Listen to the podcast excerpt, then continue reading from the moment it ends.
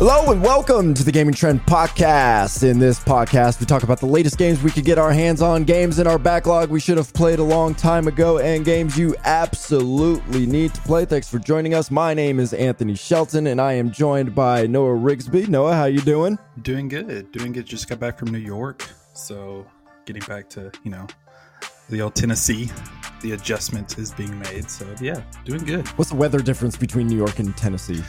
About the same, to be completely honest. Like we usually get around 91, 92 here right now, and the two days I was up there, it was 89, 90. So about the same, surprisingly. It rained a couple of days before I got up there, which was nice that it ended as I flew in. So that, hot yeah. rain is the worst. I can imagine. It's awful when it's hot. It's oh, it's everything. Uh, yeah, it's it, that's its own problem. All right, we also have our newest co-host today, Dominique McClain. How are you doing? I'm doing well, thank you very much. I just had a celebration for my younger um, brother's birthday party, and I had a bunch of cake and ice cream, which is good with the sweltering hundred degree Houston weather. So yeah. Add some rain to that, then it's a lot of fun. There oh, you go. No. Happy birthday to your younger brother as well. Oh, thank you. All right. And of course, David Burdette, our lead editor. How are you doing? I am doing quite well. I actually have been going through so there's lots of great just music in general you like to listen to and whatnot, but I finally decided, you know what? I'm going to make a playlist called David's Video Game Bangers because you got to have some good music in there. Uh, I, and I was okay. just, I was just curious what everybody else's video go to video game music is. Like, mm. you, you hmm. got to have a couple songs in there that you like.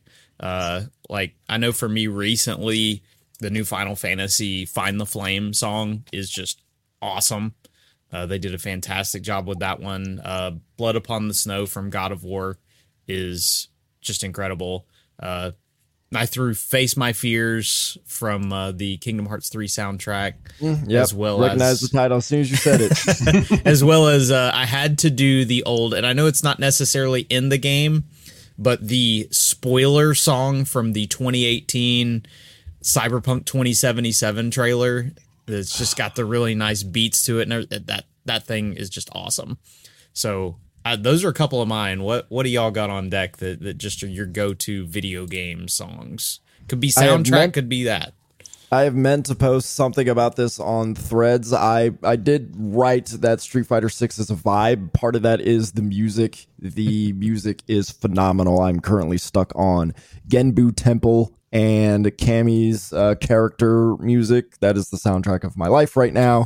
so, um, but I've also been listening to oh, what was the other one? Well, the Space for the Unbound is one of them. The other one was ah, I can't remember off the top of my head, but uh, yeah, Street Fighter Six currently is rocking my headphones. Nice. Uh, I guess for me, like anything like Caravan Palace, I enjoy that. Uh, it's like a a band. They're a small band, and they have like a lot of uh, like electro swing music going on. It's really fun. Ooh, electro swing. Oh yeah. Okay. It hits. it swings. oh my god, that's good. uh, I guess for mine, it should come as no surprise to any of you, but the Persona 4 and Persona 5 soundtracks. yes. Are P4. Makes sense. The classic. So it just stays. It doesn't move. It it's always in your playlist. Always, got it. Always. Yeah, I'm I'm currently looking at it. I have two and a half hours of it, so I'm good for the next trip. yeah, that's real nice. Yeah, that's literally what I fell asleep to on the airplane was snowflakes from Persona Four Golden. So. wow, yeah, that's a good one. Very nice. All right, let's get started. It's time to bring out the Wheel of Segments. The Wheel of Segments is our infallible topic chooser. If you're listening, we have a wheel with several topics on it. We'll spin the wheel and talk about that topic. Here are our topics for the day A Space for the Unbound, Vanilla Beast Ace in the Hole, Warhammer 40k Boltgun, Moving Out 2 Classified France 44, and the ongoing, ever present never ending Microsoft versus everything, FTC, Active, whatever, all that stuff. So let's see what the wheel gives us first. Round and round, round it Don't don't don't get yourself dizzy, David. Oh. Dominique it's the Dominique. start. All right. And it's actually- I think it's actually it's not Ace in the Hole. It's actually Retro Knockout Yeah, or Retro something Knock- like that. Ace like in the they, Hole they was had there. two So- different. There were two different ones. I apologize for that. I wasn't sure. I should have asked, but I didn't have time while I was at work. But okay, so this is. uh Go ahead, Dominique. What is this? okay, so so basically, it's developed by um, Vanilla Beast game. Um, the game is Vanilla Beast Retro Knockout or Retro KO. Um, it's basically like a retro parody game of Mike Tyson's um, Punch Out, and um, I guess I've never really played any games like this. I've never played like Mike Tyson Punch Out before, but um, I know my bo- my father is a really big fan of he said he spent hours in the arcade um, playing this game, and um, basically getting on was very. Um, I guess it was of like I had to have a lot of skills to um, like do the fights and stuff like that. Um, but basically, it's basically a Mike Tyson's Punch Out parody, and uh, think of it uh, with the obscenity of Leisure Suit Larry. it's definitely like a mature type game. Uh, don't cue this up with your children, please, even with the censored version. Uh, but putting raunchiness aside, um, I love Hey. the jokes. Oh, I was just gonna say they actually had porn stars attached to this game. Yeah. So- well, the Yeah. previous game, and I'm assuming since it didn't get fully funded, they kept them for this one. Yeah, I, I saw like I joined their Discord to ask like just a couple questions, and I saw like some of the things they were affiliated with, and I was just like, okay, well, you know, the the game's fun, you know, so it's fun, you know, Sure, it is. you know, putting putting this, you know, the obscenity aside, but I enjoyed the jokes and the Easter eggs, and um, basically what drew me to the game was the pixel art. I love pixel art. Uh, games that grasp my eye are like uh, Legend of Zelda Minish Cap, Sea of Stars, which is something coming out, a game coming out soon, and this game really drew me in with that. Um, with the art and the backgrounds were just super elaborate. Um, but like I guess that's not the main the main core is actually the boxing part, which I found kind of challenging. It was super rough to get um I guess get a hang of it. Like like I, the first four fights I super frustrated the whole time. I literally had to turn the game off because I was like, this is not working out for me. And it came to a point where I got my notebook out and I started writing down the patterns of the fighters so I can get, you know, like a hang of it. And like I finally got it. I finally, I was like, bullet one, he's doing like, he's, he's punching once here, he's punching twice. I was pausing the game, writing in increments of like their patterns and Wow. sequences. Yeah, it, it gets technical. And, um, you know, I was unleashing like powerful combos. I, I was finally getting it. And of course, once you get like one fight, the next fight is completely different.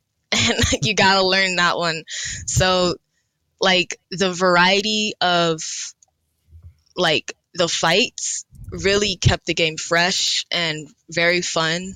Um, that's one thing I adored about it. Uh, it wasn't, it didn't get boring like at all. Like at first I was like, this is gonna get repetitive, but like each fighter had their own like I guess technique of making me more angry and enticing me to keep, you know, turning it on and trying to fight them. You know, so that was it was it was fun though. I enjoyed it a lot. once you've wrote down all the the technicalities and bullet points and patterns of which that's a phenomenal thing to do i have never even thought to do something like that Brought out the Did it- Elden Ring stra- strats.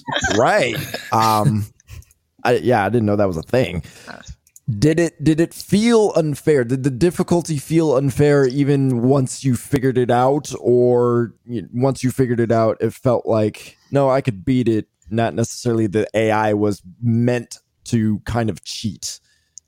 So, in my opinion, after writing down like their patterns, like some of them, you okay, so you can't just remember it because each bullet point comes with a different range of like they have a uh, what's it called? A sequence. So he could punch once twice three times four times and then he goes back to the start right?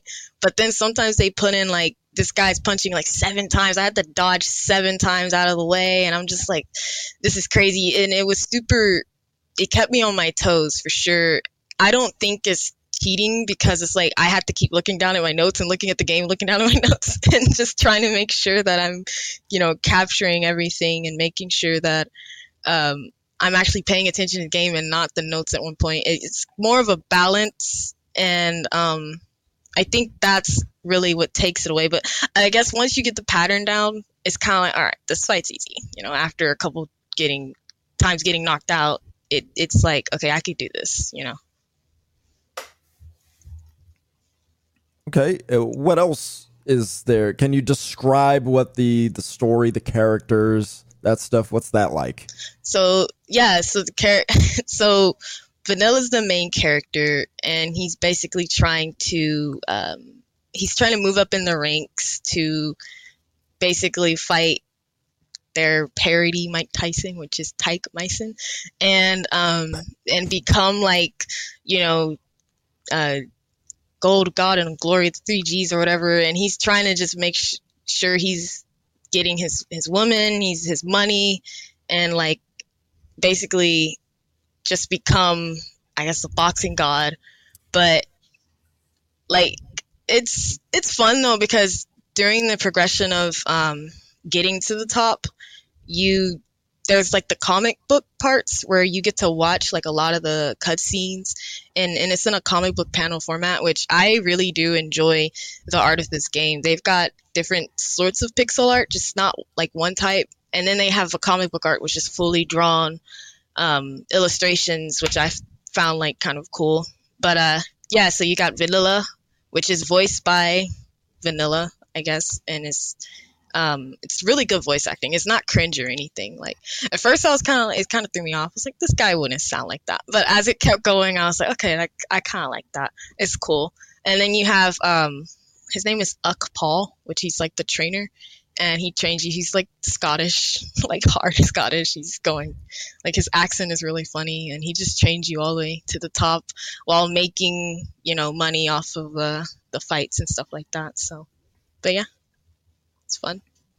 So the obscene stuff, I imagine it's supposed to be a parody on the life of a boxer where they got all this money and fame and they are living let's just oh, yeah. call it the life. Oh yeah, it's it's it's um it's definitely something. They have the uh, censored and uncensored version, so as soon as you're put into the game, they're like, you know, which what do you want to do? Are you streaming this game or are you just playing for yourself? And like I just I went with the uncensored version because I was like, how bad could it be? It was bad. It was like a lot of stuff just thrown at you, and I was just like, oh wow, like you're just thrown into like this club, the strip club, where they're like, you know, cocaine and all this stuff going oh, on. Oh yeah, they bring the drugs too. Uh, okay, they'd run and everything. Like literally, his apartment is like this really crappy of a box apartment, and it's just like naked topless pixel girls in his bed.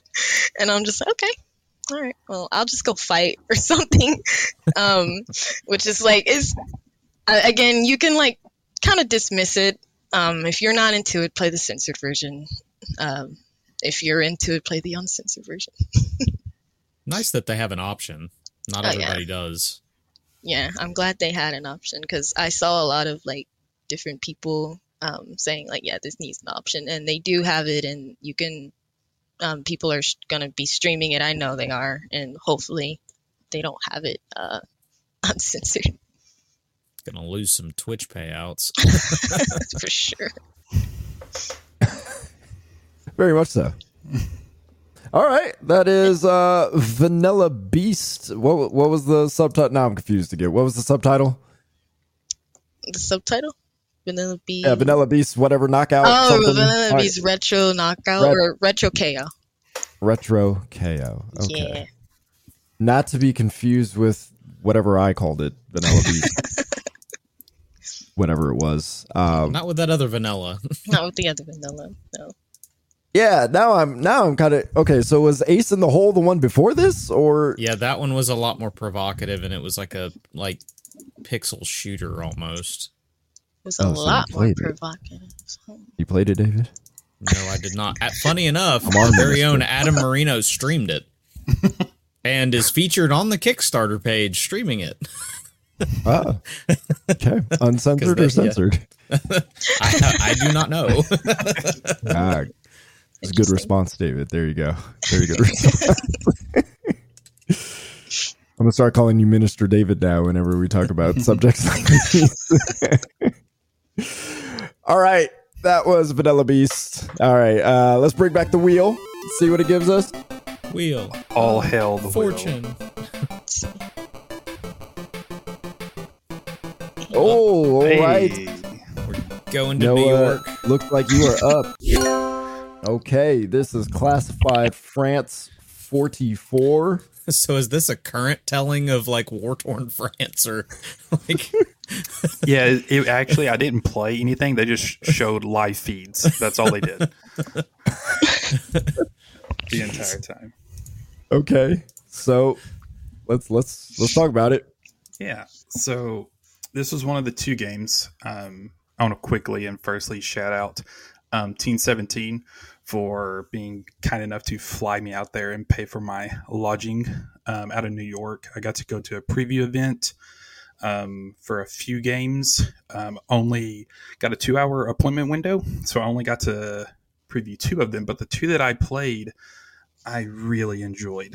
Um, the first one I'm going to talk about is this classified 44 France, France 44.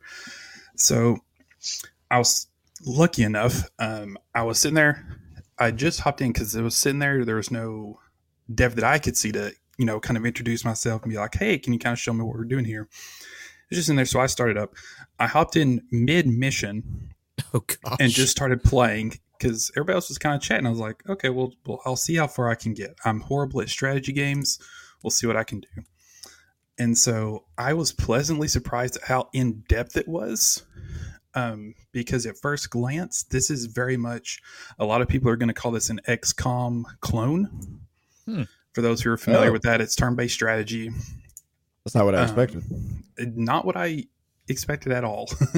um, because I was thinking maybe another like shooter, you know, kind of style with uh, being classified like a secret, you know, forces kind of shooter. But no, it's a strategy game, turn based. It it's gonna have it the bare bones, the same, I guess, concept is an XCOM game with it being turn-based strategy and that's about as far as it goes in terms of comparisons because classified is so much more in-depth than a lot of the xcom gameplay that i've seen. Um, and i got through a little bit into the first mission and all of a sudden i get a tap on my shoulder and this guy's like hey how you liking the game? I was like oh you know i'm really liking i'm trying to figure everything out he's like oh did you play the tutorial and i was like I didn't see one on the screen. He's like, here, let me show you. And so I started talking. This is the CEO of Absolutely Games just chatting with me. and I was like, oh, hey. So started talking to him, and we got to do a pretty good, like, 10 minute talk about this game. And he kind of showed me a lot of the things and, you know, ideas that they're implementing. So, premise at the forefront is this is supposed to be a telling of a Allied forces and French resistance, um, I guess, sequence of missions to suppress the German forces during World War II. You're leading up to D Day, and your goal is to kind of liberate areas of their map. The more areas you liberate, the, the more likely that this version of D Day will be a success. the less you are able to liberate and rescue and whatnot, the less likely it will be that D Day will be a success. So that's the premise for the story mode. There's lots of different uh, main objectives that you'll go through. And then there's also like optional missions and, or I guess objectives during each mission would be the proper way to say it. And doing those bonus objective missions helps boost not only morale, it gives you bonus gear, extra supplies, because you're basically controlling four characters. Each have their own story, background, personality. Um, you have the medic, you have the sniper, the shotgun, the, the main assault rifle guy. They all have their own unique personalities. But you can also send optional troops to do other, like, off screen missions. And doing side objectives can help boost the probability that those will succeed. And so, moving into the actual gameplay, like I said, it's turn based strategy. You have action points, like is commonplace in mini games. It costs action points to move, to do certain skills. This, the you know, that hasn't you know gone in depth. The thing that I really liked that added the depth that I was mentioning is they have this really cool thing called the morale system. Each character and each enemy type that you come into contact with has morale. And talking with James, he wanted it to kind of resemble real life. How if you and another person are laying down covering fire and you're constantly putting pressure on a certain enemy, his morale is going to be kind of weaker because he's getting pressured. And then if you sneak around and flank him from the side, that's going to boost your morale. So the morales give you bonuses and also have certain gameplay advantages and disadvantages. Um, one of the ones he talked about is if you have a character that you're suppressing, so you you put some shots into him and he's behind cover. If you flank that character and shoot him from behind while he's suppressed, you have a much higher percentage chance that each bullet will crit. So things like that. And for instance, if you're suppressed, you have less chance that your shots will actually hit because you're suppressed, you're getting, you know, fire on you, stuff like that. So it almost brings a little bit of that realism into the game and adds a lot more strategical, I guess, gameplay for me. I was constantly thinking, okay, do I need to focus on just going right damage for this guy or bringing down morale, boosting my morale, things like that. Um, friendly fire is also a thing I found out. Uh, that's interesting. yeah, he's that's one of the things he wanted to add to it um, because you can kind of, especially on shotguns and other weapons, snipers kind of have just a single line that you can see where your bullet's going to go. Shotguns, it's kind of has the the cone, if you will, that expands out, and you actually will have non-dialogue uh, text voice lines from your teammates that are like, "Hey, buddy." Please don't aim this way. You know, like I'm in your line of fire. So little things like that, and they'll actually they won't pop up as text dialogue. There'll be hints that if you have a headset on or if you're through the game out, of, you'll hear them giving hints. You know, we got a guy flanking left, things like that. That I appreciate as a nice little touch. But um, he said it was one of the things they wanted to add realism and in depth. That way, it's not just an XCOM clone uh, talking about whenever he created the company and this project they wanted to do is he he liked XCOM, he liked the genre, but there wasn't really anything big in terms of World War II that he knew about, and he wanted to take that turn-based strategy, you know, over the top genre and go as far in depth as he could with gameplay, mechanics, um, stealth options, stealth missions, stuff like that. So I I really like this game, and I'm not a huge strategy guy. The biggest strategy I'll do is like Fire Emblem. that's that's generally my wheelhouse. Uh, but playing it definitely made me like it a lot more. Um, I appreciate it too. There's three modes. There's a campaign mode, which you know you'll play through ranking up factions, um, trying to bring as many people onto the allies side as you can before D-Day hits. Um, there's a challenge mode, which is individual missions with very specific objectives that you must do in order to beat it. They're not just side objectives; they're check boxes of conditions that you must meet for each, um, I guess, mission. And then the last one is they actually have their own create a map feature that you can customize your own levels. And they're hoping to be able to take those that you make and expand on them and do more things with them by learning what people are able to do from the create a map which i think is really cool. They're kind of letting he's wanting to see what the community can do and then maybe get ideas from that and talk with them about implementing so overall if you like turn-based strategy definitely look into this one wishlist it. Um, it goes a lot more because i could talk all day about the point system the upgrade system that you can get different perks and text boxes of hey you have this increased percentage accuracy this decrease range stuff like that that all goes into effect whenever you're lining up shots taking cover throwing grenades stuff like that. Um, hopefully, they'll put out a demo. I don't know if they have or not, but I definitely would. It's one you want to take some time with to sit down and really sink your teeth into because trust me, it has a very, has multiple levels of depth. Just in, you think with only controlling four characters, it gets very tactical very quick. So yeah, speaking of the four characters, I was wondering does it uh, I don't know how much story the the game gets into in terms of what the four characters go through, but uh, does it feel like it benefits from having less characters? Yes, I I like the four characters, um, which I'm glad you because I just remembered um, him talking.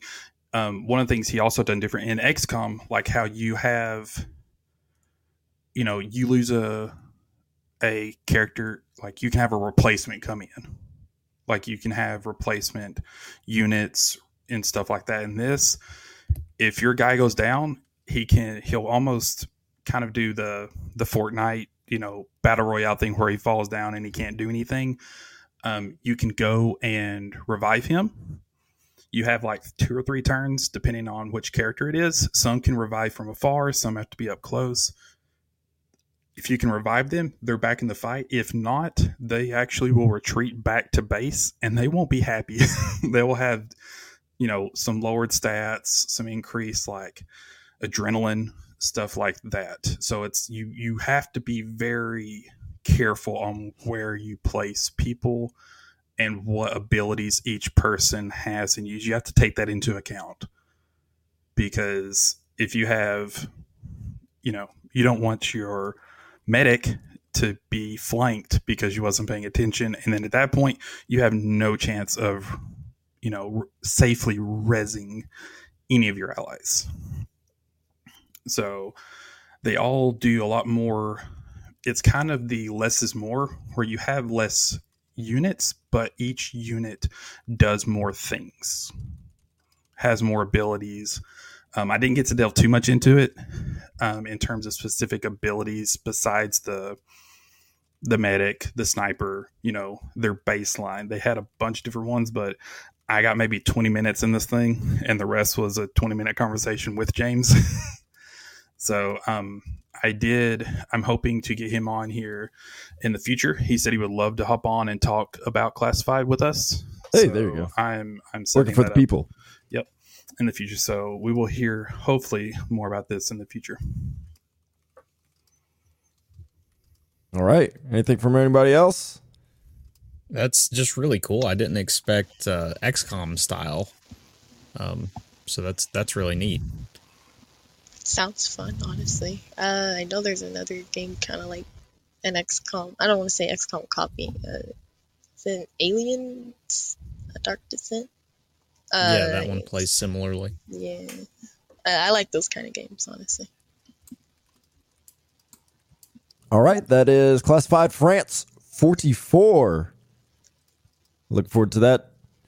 All right, let's bring back the wheel. See what it gives. Am I going back to back? Let's go. Yep. Oh, oh, Uh, oh. News break. We are here. Microsoft versus the FTC. Uh, David, you normally handle news. Do you want me to take this one? Forgot to ask you beforehand. Uh, it doesn't matter to me. Whichever. You're so whichever tired of work it. You know, I'll take it. I've I'll talked about it so much. All right. So there was a, a, a finally a verdict with this. Uh, the California judge Jacqueline Scott Corley ruled uh, basically that Microsoft has not shown a likelihood it will prevail on its claim.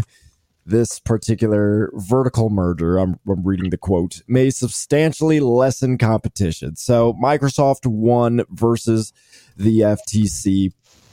Um, basically, now the uh, not the but Microsoft is focused on the CMA back in the UK, trying to convince them that hey, let us uh, let us have this merger uh, be a thing in the UK, and they have until July 18th to convince the CMA of that. Uh, it is maybe possible that uh, should whatever Microsoft proposed to the CMA be uh, I guess worth looking at that the merger might be able to go through. Um, oh no, I'm thinking about America's. There's so many little details, but out here, uh, the FTC did file an appeal to Microsoft's victory.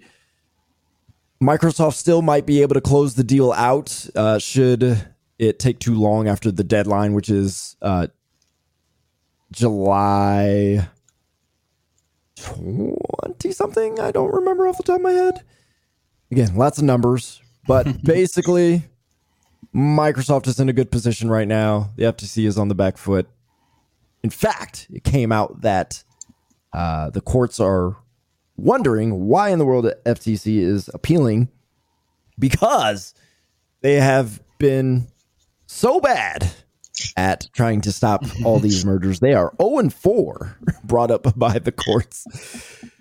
So, um, this seems like a stall tactic by the FTC. So, to Microsoft, I am sure it is all about getting this done with the CMA. So, there's a few things specifically that I is interesting. It came out that after nearly 1 million documents, this is what it was said 1 million documents, Microsoft was consistent in saying that Call of Duty was not going to become exclusive. So, we probably had our own feelings about whether um, Call of Duty would have became exclusive or not. We've discussed that on the podcast. So, was there ever any doubt? Dominique, you're new to this. We haven't heard your thoughts on this. Was there any doubt for you that Call of Duty was not going to be exclusive or going to be exclusive? Uh, well, I mean, I know that um, like the Xbox Game Pass is both on Xbox and uh, PC, so like I don't, I don't think that Call of Duty was gonna become an exclusive. I mean, that would that would make a lot of people mad. like I, I don't particularly so. indulge in Call of Duty, uh, but I have a lot of friends that that's all they play, and if that was gonna become an exclusive, it would be an uproar. So I don't think I don't think they would want to piss off their fans. So It's a fair point. Uh, David, Noah, y'all play Call of Duty. So, Uh, I mean, it, it really boils down to that whole thing of just it, it makes no financial sense, especially when you're already running one of the bigger games out there in Minecraft cross platform. And it, it just doesn't make sense. That's the biggest thing. Like like Dominique said, you're just ticking off people. eh, almost for the sake of ticking them off. You're probably you're not gaining more revenue by doing it. Uh, if anything, you're you're just straight up losing it. Um, Call of Duty is not going to convince someone to sell their console and go and buy a an Xbox so they can play it on Game Pass. So you might as well just straight up double dip and make people pay for it on PlayStation. Simple enough. And as far as the courts go, I could have made better arguments because all they did was sit there and talk about Sony the whole time. It doesn't matter. Show how show how it can harm the consumers in the future. Don't don't sh- focus on oh it's going to hurt Sony. Who cares? It's about the consumer and and what it does for them. Uh, we get that you know Sony's helping you with some of this stuff, but you got to stop worrying about them and start worrying about the matter at hand, which is you know can Microsoft go ten years from now? Pull these some games from platforms, meaning it is harming consumers, and then raise the price of Game Pass even higher, harming more consumers. So it doesn't matter how good of a deal is; it's less of a deal. We we had that discussion about Game Pass going up in price, and that was kind of our our sentiment. It's not necessarily that Game Pass is a bad deal at seventeen dollars, but it's not as good as fifteen. No. So that the it, it's just I, I could have pulled better arguments out of my butt than the FTC did. So it, it was obvious that they just were woefully woefully unprepared and did not have people that understood gaming there. I mean, uh, the the way the judge even talked, the judge thought that everybody had like a two thousand dollar PC to play Call of Duty on in the world. Yeah. So, eh. Yeah, um, there was no doubt. Um, Phil has said multiple times that you know he wants to bring gaming gamers together, and you're not going to take the biggest one of, if not the biggest, online multiplayer games and split the you know. It, it's just it was never going to happen. It was there was no shot. It doesn't make sense like David said financially or intellectually. it makes zero sense um, to do that double dip. The the only thing that would have that will probably come out if this deal goes through is that we'll probably get Master Chief as a bundle for the operator skin. That's that's literally it. Nothing better than Nicki change. Minaj. Exactly. And you know, continuing on the uh the whole FTC court thing, um the the FTC should have no place making decisions on this kind of stuff. It, it's become evidently clear if you have no knowledge and it's clear that none of your people have knowledge about this industry and how it works, you shouldn't be making decisions as big and impactful as this. Um yeah, there it was not going to go exclusive or anything like that we would have got Master Chief, maybe, you know, Well, they're, they're Marcus again, comes big, in, you know, as an operator bundle. That's it, guys. Their, their biggest really issue that was simple. they kept making it all about Call of Duty. Uh, they should have made it about the other act. I mean, Diablo, Overwatch. Like you've got to make it into well. Obviously, Call of Duty is important, but what about these other games? What about Blizzard's this this new IP that they're hiring for? What about the next Infinity Ward game that they're working on? Supposedly, this uh, more even a shooter RPG kind of thing that supposedly is being worked on. Like, what about these games? Are they going to be exclusive? This is where you start getting into these "Are you hurting consumers?" questions, and they were just asking the wrong questions. It, it just it was just pure ignorance, and now we're gonna have to wait to see all this stuff with the court them appealing, which the court the judge has already denied the motion, but they can still get a they can still get a stay. Technically, it's just the judge has denied from their side. So, and then we've got stuff with the CMA with different things. It's just such a long, drawn out process that's still drawing out, and it's just tiring. I, I. I do, I do think one fun thing is I don't think we discussed it, but is that Phil Spencer did not commit to um, Elder Scrolls being on a specific console. Said that they haven't made that decision yet. So just a very That's so very out. It's a it's just still a very interesting thing, even if it's like Phil, you literally just not saying things Like, I because I'm pretty sure he's even said somewhere that Elder Scrolls is going to be exclusive, uh, j- or at least said everything but it's n- not. It's going to be exclusive. So, I, I think that was a pretty interesting tidbit. And then apparently they paid a bundle for to Disney for Indiana Jones exclusivity to break the contract. Oh, I didn't read that one. Okay, hmm. Well, it was it did, it's come up through other sources, so sure. Okay. Yeah, I don't have so the FTC they were wrong in so many different ways, but I don't have a problem with them trying to come at it from the business perspective. They they want to see about the monopoly issue, but the problem is that obviously they didn't do their homework, or at least didn't do enough homework. They also followed Sony. Uh, they they followed Sony's lead too much, and you know, we kept making the argument that with Sony and the CMA, Sony's just throwing stuff out there, and the CMA is taking it. But at the end of the day, the CMA totally threw us off with their verdict of like, oh, it's the cloud. Oh, wait. Oh, okay. Didn't see that one coming.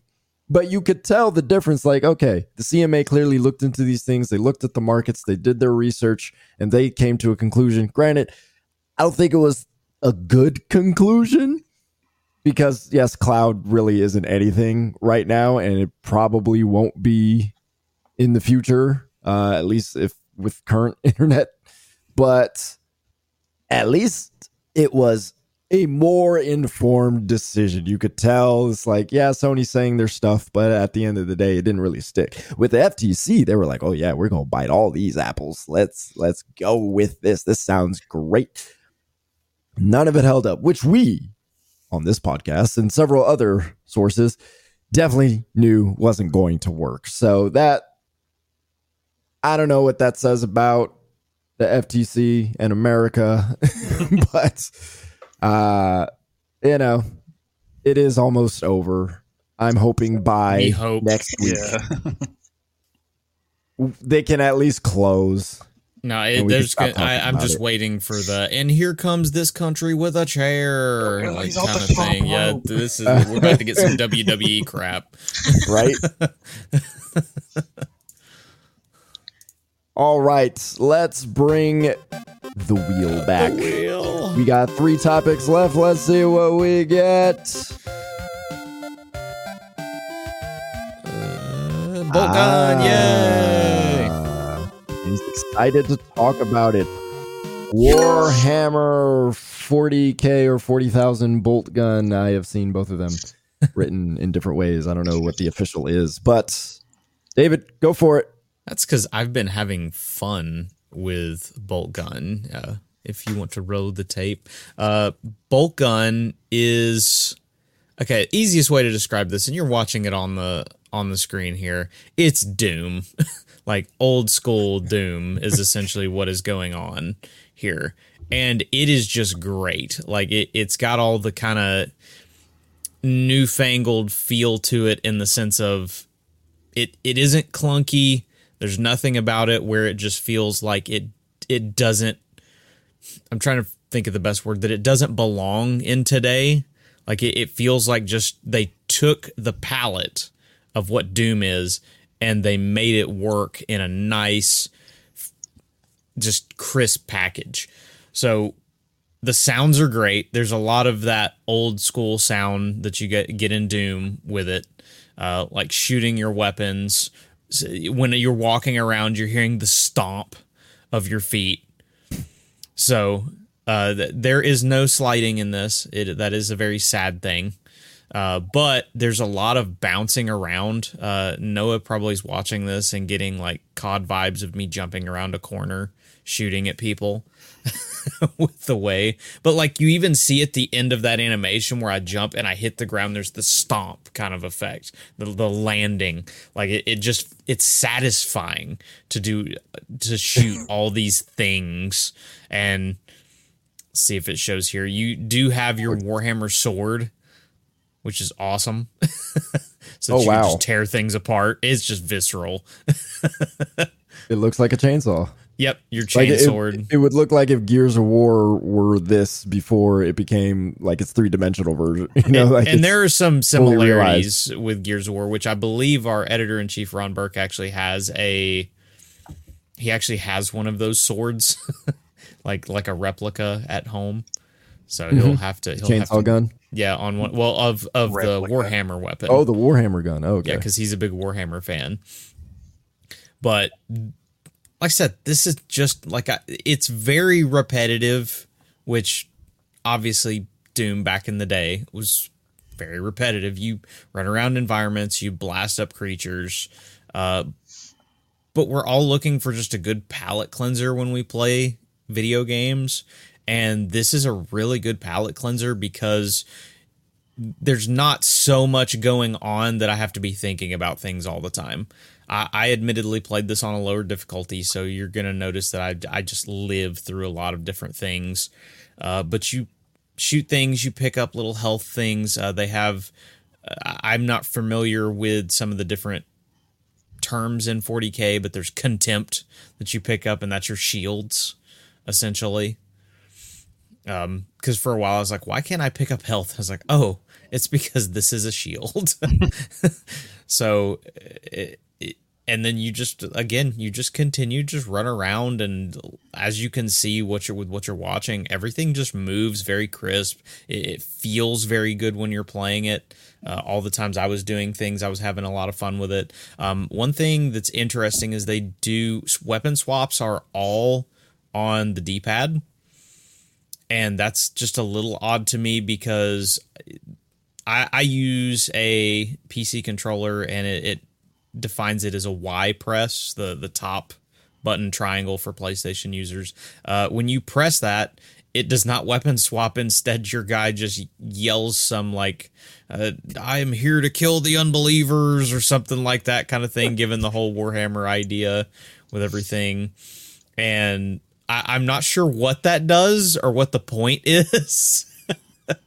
but it happened. Uh, right here's when I backed into the chainsaw and got the chainsaw, or not chainsaw, shotgun, not chainsaw. I don't know, chainsaw in the brain, I guess. Uh, very satisfying to use, just as the Doom shotgun is. But you can see art style. I love. I just love the pixely art style to everything.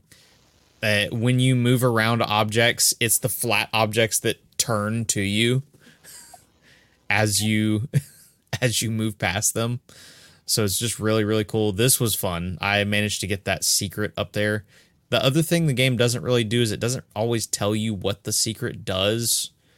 Like sometimes it's a limited thing, sometimes it's like a permanent I, I guess boost or something like that to maybe your damage or something. And I'm not sure if it continues through the levels but everything's pretty much go to go to an area try to find a key to get yourself to the next area. All of it's really really easy. Line of health. yeah they're, they Just yeah you can tell i'm playing on low difficulty because it's just like here in case for some reason you have not survived. There's some good tunes in the background too as you're playing just the, the they've got a good soundtrack to it. But I love the. go ahead. I was gonna say the for all those people out there who just love to love graphics so much. I'm like, this is one of those games. It's like, see, you don't need crazy looking graphics. Like this looks fun, and it looks old at the same time, but uh, Yeah. in, in the best ways. It, yeah, and it's not old in the sense of this doesn't like look dated. It looks like a version of this game from 2023, like a version of Doom that's from 2023. So it, it like looks still looks good. It it looks the best that this form can look. So it's more almost like art comparatively. Yeah, I I really enjoy just looking at it because again I I enjoy like pixelated um pixelated art forms and this does look like a very polished version of what an old I guess doomish game could look like. I I'm enjoying seeing like the little item drops and it's very fun to look at. I say. I, I'm just getting a laugh because I'm watching myself bounce in between doorways, and it's just giving me Call of Duty vibes of how I play that game. Yeah, it's uh to me it looks like the way we actually thought Doom looked when we first played it. Yes. it, and that's a super high compliment because the thing is, what I've always said about like remakes, for instance, uh, is that I want to play this and feel like I did when I played it years ago. That is my pretty much my rule uh, of thumb. And some games do that, and some remakes or remasters are just so like it's like oh i'm playing the game i played back then. It is this is not good. It because you feel the age off of it. Um but then something like this it's like yeah it's it's old but this is like so crisp and just it doesn't it doesn't lack detail. Like this this isn't just we wanted to make a game that we could make an easy buck on and, and not have to put work in. It, it, feels like work was put into this game. The uh, I like the the synergy between what moves in a pixelated form and what doesn't. There are yeah your your movement, the gunshots, uh, the uh, the projectiles that come at you, all that is real smooth.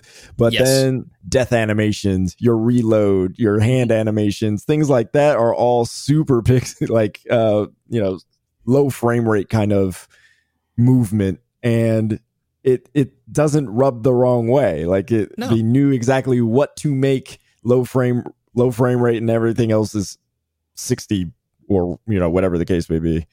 Yep. I don't even know how they pulled that off. like multiple frame rates inside a game like this. This is weird. Yep. And they this is a super inexpensive game. I think it's like 22 bucks. Is all they're charging for it and I mean to me something like this is is well worth it just cuz again, it's that different style that you're not you don't play these kind of games all the time unless you just main Doom one and two. uh, so it, it's just a really nice little palate cleanser. Is the way that I look at it. I don't I don't think it does anything like way better than any other game out there. It's not going to compete with anything AAA, but man, is it not fun to play. nice. All right, that is Warhammer 40k Boltgun. Uh, looks like a good one. I like it. Oh yeah. the wheel has returned. Let's spin Woo! it. See if Anthony finally gets to talk. Mm, not looking nope. at my guy. if I'm going to close it out Noah. Noah yeah, gets to go. Moving Out 2 I can't I can't wait to hear your thoughts about this one because moving out was pretty fun. So uh Noah, take it away. Yeah, so buckle up. Um, it's it's a game where you move out and you move out lots of stuff. Um, I no, yeah, it's crazy. Um, I so shock shocking revelation. I guess I never played the original Moving Out. I it didn't intrigue me with its premise. I was like, I don't want to move out in real life. Why would I want to do it in a video game? So I never touched it. Uh, went in was talking to the dev and like, oh, you didn't play the first one? I was like, yeah. They're like, well, buckle up. And so I got to do a two player co op with another journalist there who loves the series, was super, you know, excited. And they're like, let's pair the one who's never played with the one who's played it a lot and see what chaos, um, you know, ensues. And I walked away putting it on my wish list. I am super excited for this game.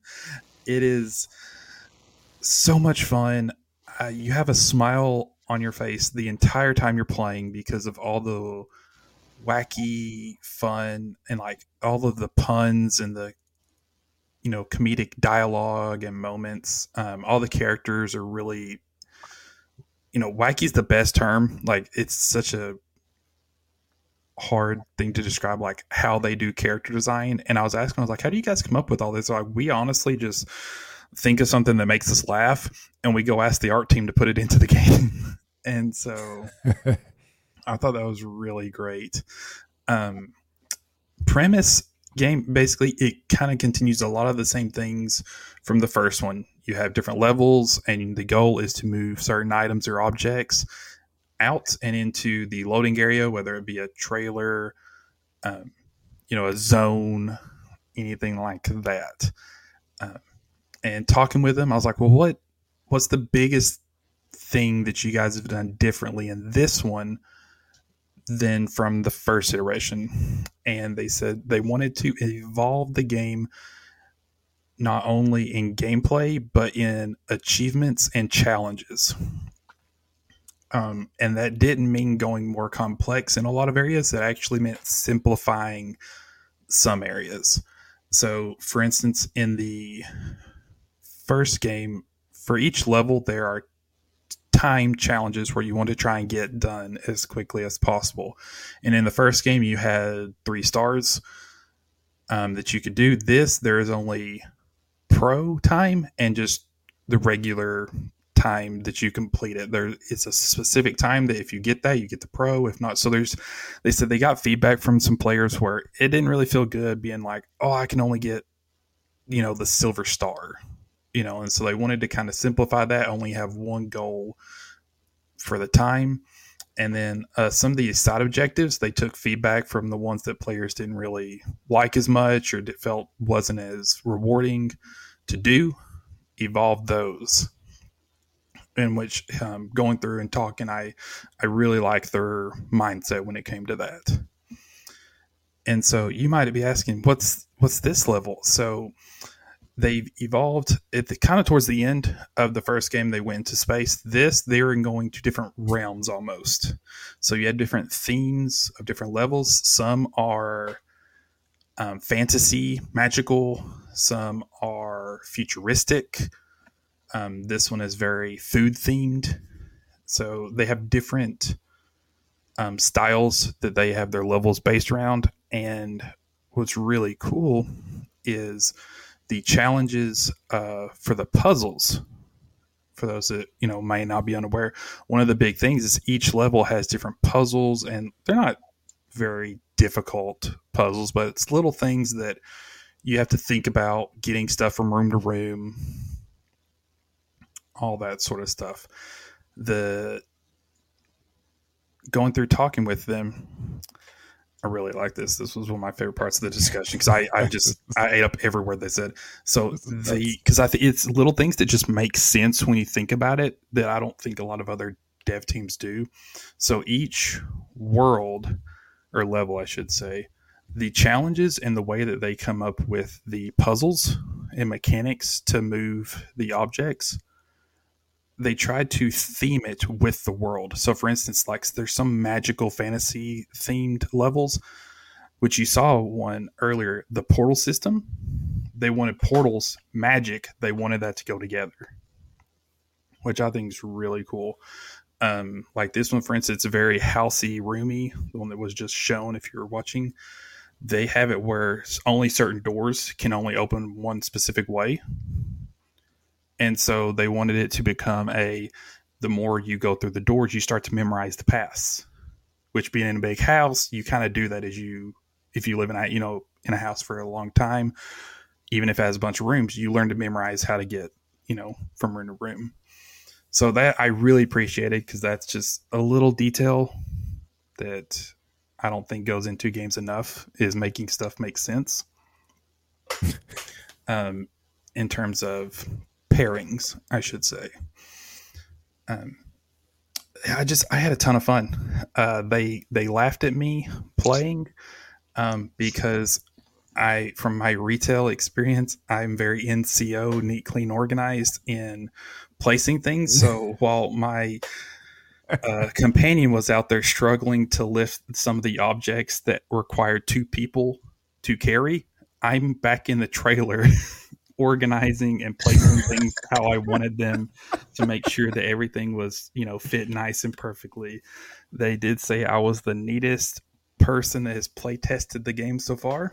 So I, am very uh, proud of that.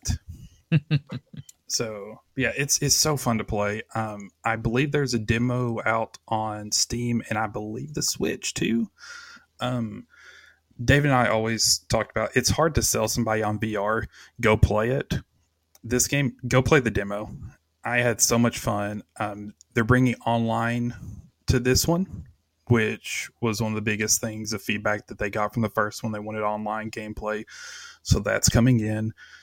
Go download the demo, and I think most people will be as sold on it as I am because it's so fun. The goofy characters, the dialogue. I, I can't say enough good things. I was very surprised at how much I enjoyed it, and I can't wait for it to uh, come out so I can play it. I, I actually, in fact, downloaded it from the because the first one's on the PlayStation like extra tier or whatever is part of the bundle thing. I'm I've downloaded that and I'm going to go for the plat. So that's, that's how much I'm. He's going to get ready. I, I'm preparing to move. He's already been practicing screaming pivot. So, um, oh, that's that. He's like every every team that we have put says pivot. I I guess Yep. that's like the most universally like you know known call out for moving out is pivot. Um, what's the joke from Friends? That's what, Oh yeah, that's what really- I mean. It's just like he's like everybody called out pivot. He's like not one team didn't call out pivot. Um, yeah, they were they were great guys. Um, really enjoyed chatting it up with them. So yeah, definitely uh definitely having some fun. I can concur. I played the first moving out. I did too. Absolutely. Such a fun game. That is a game I want to play with my wife because I too would want to see how she handles putting everything together because she is the uh, ultimate neat, clean person in our house. And uh, that is a game where, especially in the first one where you got time limits and stuff. Oh no, you just throw the TV in the It truck. just has to go. Yeah. Yeah, it, nope. They ain't got no time. We got we got to move.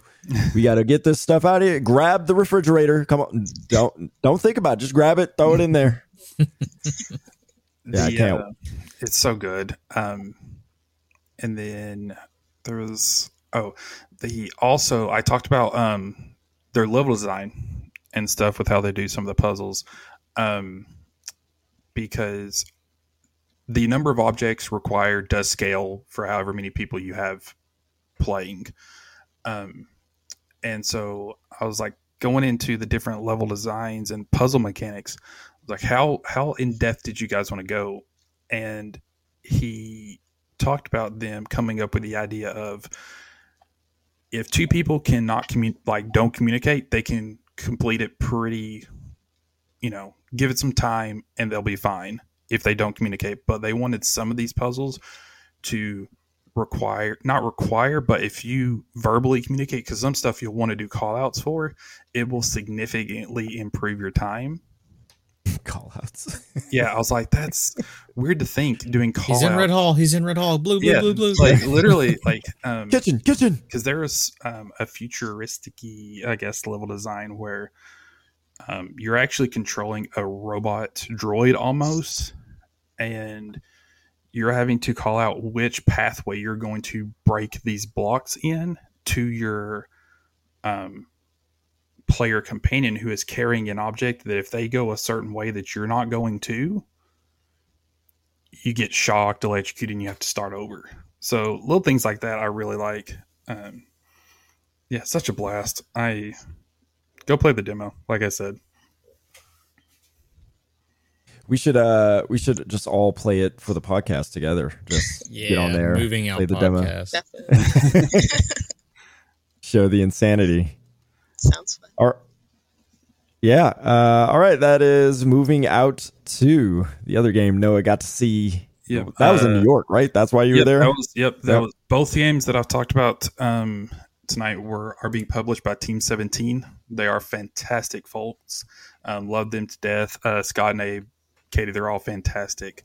Um, and then I also want to really quickly shout out the devs for moving out SMG Studio and Dev M Games. Those guys are hilarious.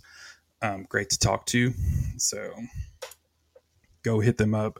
Check out all their other projects and stuff. They're they're good people. Funny too, very funny. So uh, when you come up with stuff like moving out, you gotta you gotta be funny. they they had to talk with um, PR because the test level, like the way the build we were playing was an earlier build, and the they're like we're so bored when we're coming up with test level names. It's like green door goes to blue vent one. Like, and yeah. so they have to go to PR and they're like, how we need help. Like, what can we say and stuff? And so PR, like, it's so funny them talking about like the things that you don't really think about, like naming specific levels. Cause they're like, yeah, this person came up with a pun one day while eating lunch and we named our level after it. So they're, they're great people. Nice. All right. There's only one left. oh, wow. Land on. Spinning. Yep. Let the record play. Let it be known that it is a space for the unbound. All right, let me close the. Oh, I'll just close it. Um, play the footage before I get started, so I don't forget to run the footage. As David always gets on me about. Uh, all right, I do. So, I do. Yeah, got to got to show the stuff. All right, so a, a, Space for the Unbound. This is developed by Mojiken and published by Toge Productions. If you are familiar with Coffee Talk, Toge Production published that. So if you're already familiar with that, you have an idea of the possible quality of a game like A Space for the Unbound. It is a visual novel Corvo Rower, friend of the podcast, been on here a few times, writer at Gaming Trend. He reviewed this game and he gave it a 100 back in January. This game's been he out for a it. while. Yeah. He loved it. He absolutely loved it. It is a visual novel game. I don't play those much. It's not because I don't like them. It's just not the genre that pops up immediately for what I what I typically play. So I was doing uh the watch list series before I stopped doing that this one popped up and I was like, oh, this actually looks like potentially good. So I put it on there. I got the chance to play it. And uh it is unexpectedly my game of the year right now so far mm-hmm. over Diablo 4. Wow. Uh, over Hi-Fi, Rush. Rush. Yeah. Yeah. Uh, out of the I think 15 games that I've played, including Diablo 4 and Hi Fi Rush. Uh, Street Fighter 6, I haven't gotten far enough yet, but uh, so far it is it, it's it's freaking good. okay, the the story is amazing. The concepts that they have for the mechanics are fun and they work for the game very well. So basically, you're you play as a high school kid who befriends a little girl, probably elementary school. I don't know, couldn't tell, but maybe middle school. But they find commonality in the fact that they are both writers. A high school kid wants to be a writer. This little girl wants to also write stories. So they become friends. Uh, you know, they're they're the type of two people that they feel out of place, and so that that is where they join up and become friends, and that is the commonality that they have. um, I won't get too much into. I won't get into any spoilers, but uh, to set up what the story is, I I will mention at least what is available in the prologue on Steam. You can you can play the prologue. That is that is the demo. Um, so basically, they're out on the dock. Storm's about to come girl wants to go do something in the water, across the water or whatever, gets stuck. Boy tries to save girl. Dock breaks. Boy starts sinking in water. Next thing you know, he ends up in high school. he's in he's in a classroom. And from there it just gets weird. It is a very weird game, but all the weirdness completely makes sense. It is a very emotional game. It touches on some very heavy themes even though it is high school and like middle school type of stuff, it's not written in a way where you feel like, oh, this is written for high schoolers or the middle schoolers. Like, it's very much written where adults can enjoy it as well. It's like the kid movie that you go, you know, like a Happy Feet. Like they insert some grown up jokes in there to keep the the them happy. That's what this is. It's it's certainly not written in such a way where it's like, oh, this is this is too plain. No, it's it's very complex at times. The metaphors are you really got to think about them. Um, I would argue the themes they're so heavy at times.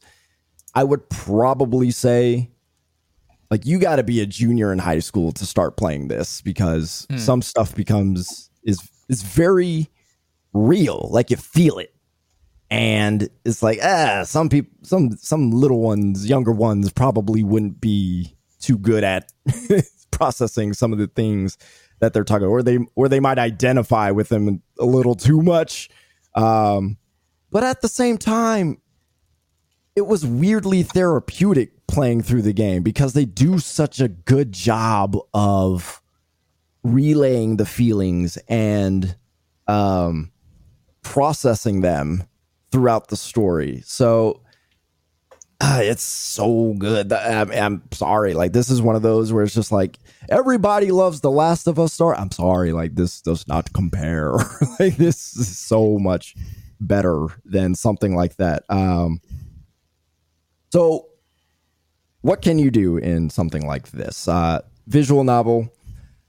The mechanic they have this thing called a space dive and basically you open up this book and you can jump into the minds of people it is it reminds me of inception where you you know you you get into their dream and you could kind of manipulate for lack of a better word uh, the direction or the choices that they will that they will make um, usually it's for for the better of a situation or for the better of a person, not necessarily for like selfish gain or something, or it's like used to uh, help somebody get through some emotional turmoil that they're going through or something like that. Um, so it's used in a good way, but that is what it is. It's very Inception like. So there's the space dive, and then there's cross dive, which going along with the Inception reference, it's the dream within a dream. So you're space diving inside some the other space dive. So you space dive into one person, then you space dive into some other character within the person's head. So now you've gone even deeper. And then there's Rift Dive, which is you're kind of crossing dimensions. So when I talk about this game is weird, like it does all kinds of stuff in it, but it all makes sense within what the story is. And um, I would say the only downside is none of these things are done at your will. Everything is prompted. So every space dive that you could do, cross dive, it's all prompted, it's all sequenced. It is a visual novel game. So they're basically guiding you through the experience. But within the space dives, cross dives, whiff dives, there are mini games and puzzles you'll have to solve in order to untangle the emotions of these people. So they start out pretty easy. They end up I wouldn't say like super difficult, but they do progressively get more difficult or at least thoughtful. So none of them are so tough where you'll get stumped for hours. More than likely some trial and error will will do the trick, but they are entertaining, they are fun, they are engaging. But the one thing I do like that I did not expect, first of all, there's combat but the way the combat is handled, and I don't know if other visual novels have done this, but you you enter a combat sequence and it kind of mimics a fighting game like Street Fighter, where you have to input commands to attack. And you're not actually playing a Street Fighter match in, in the sense of like you're moving back and forth and having to do active commands. There's just command prompts on the screen, and you have to enter them in the correct order before the time runs out. If you do, then you get to attack. So that was kind of an interesting mechanic because I just didn't expect that. I was like, oh, that's actually kind of an interesting way to introduce what fighting games do in a much more simplified visual novel style. And then for defense, it kind of does the Gears of War thing where you got this little meter, and if you hit the sweet spot, you get to block the attack. If you don't, you you don't block the attack. So that's kind of how they handle the combat. And in certain sequences, sometimes you have to hit, uh, you know, three sweet spots while the lever is moving back and forth. And it like it's the way the lever moves it like starts slow and then like speeds up and like slows down and speeds back up you know as it goes back and forth. So it's it's not entirely easy but i do feel like they give a little pixel buffer in it so it can feel a little easy at times. But it it, tests you a little bit. But again none of the game is meant to like stump you. It's maybe meant to make you think maybe you have to retry a thing or two, but they want you to progress through the story so it doesn't take forever. And I like that. I like that quite a bit. the the biggest reason why I wouldn't be with Corvo with the 100 one out, out of 100 is once you get the the premise of the story, once they've made the point near the end, they kind of keep repeating the point at that at at the end, and it's like, okay, I get this is where you're going. You don't have to keep repeating it. Some of the characters they tend to they want to finish out the stories of characters that helped move the story along, but weren't necessarily a part of the story or a huge, huge. Um, I I guess uh, they they weren't the main part. So it's like ending their arcs isn't necessarily pushing the story along. I didn't feel connected completely to those characters. I was completely engrossed with the main character and the girls involved.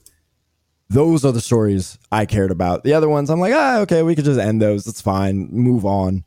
But the whole thing at the end, I was like, oh, frick, this, what a great, great metaphor for what this game talks about. I don't even want to like get into what it is, but you just got to play it. It is, it's not hard. It's, it's, somewhat relaxed, but it makes you think. It makes you think. Um, so I really like a space for the Unbound. It's fantastic.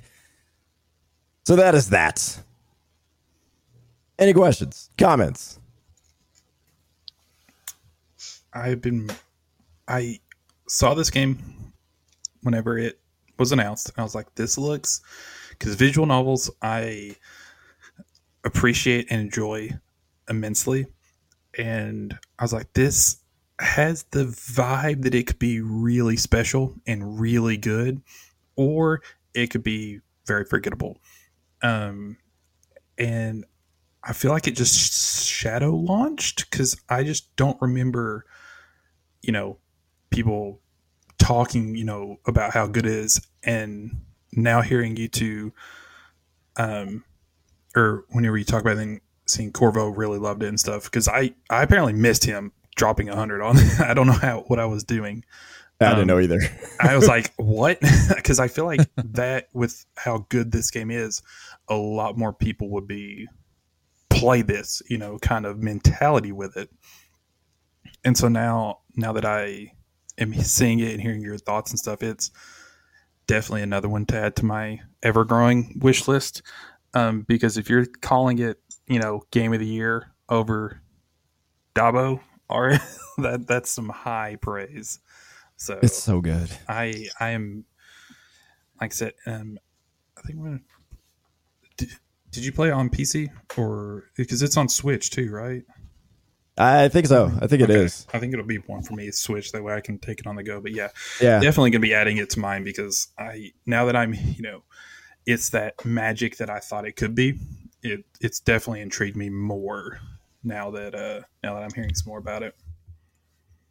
Yeah, uh, one thing I meant I wanted to mention too, I forgot. It, it's set in uh, I believe Indonesian culture, um, and so or Indonesia, and I like how you get a sense of what that place is. I wish they went deeper into it. It, it very much feels like you get a sense of what it is, but and I think they did this on purpose, but I think they only went so far, so it feels like these these kids in this slice of life kind of adventure thing feels like every other person across the world. You know, they don't feel so different that uh, you know you got to learn a whole bunch of stuff about them and their culture and all this. So you only get a, a real a little glimpse, and I think it worked. I, I I do wish I could see a little bit more, but that's just because of my curiosity and interest in the culture.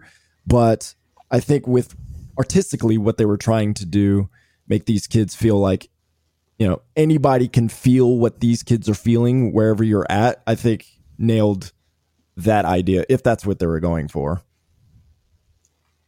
Yeah, that's what I was going to ask if like, and you kind of answered. You know, the whole like, you know, Indonesian. Like, were there any thing that you picked up on that's like, oh, this this is definitely a reference to that culture, like that culture would get this reference or this certain dialogue uh, or anything. Uh, the way the school is, you get a little sense of that. It feels very normal. Like there, there are a lot of senses where it's like, oh, okay, like they have libraries and you know, like they do, they do these things, but um, they have some music references, very short music references. They bring up that is, it's like, oh, this is the kind of music that uh, they might listen to out there, or at least this is what it sounds like. So there are little things like that. There's not a lot, which is what I was disappointed about. But I understand. I think I understand why they went in that direction because it, as I was playing it, I forgot it was set in a different country, but there were little reminders here and there that's like, oh yeah, yeah. But the fact that I forgot is is a testament to the fact that anybody could go through this.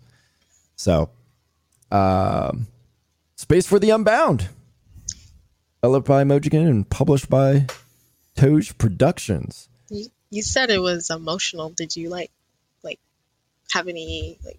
Did you cry or tear up, or was there? Nah, but uh, I don't cry over much. But uh, he did. I saw him. Don't let him lie. Ah. no, but it was it was in some ways, like I said, it it felt therapeutic. Um, it it, it made you think uh, about certain things. Uh, I, I guess I will say this um, is a story that touches on grief. That's about as far as I will go. Um, and it touches on it in a very mature, well formed way. Uh, it is, in some ways, I would suggest brilliant in the way they that that they lay it out. Uh, if you play it, talk to me about it afterwards because I like to discuss my thoughts on how all those things progress. But yes, no crying, no but it was. I I felt things, which is I feel like that's what they wanted to do. So kudos to Mojiken. All right, that is all for this podcast. This is a good one, very oh, fun. Yeah. Dominique, thank you for joining us course, anytime. All right. Uh, that is it for us. We will be back. So, talk to y'all later. Deuces.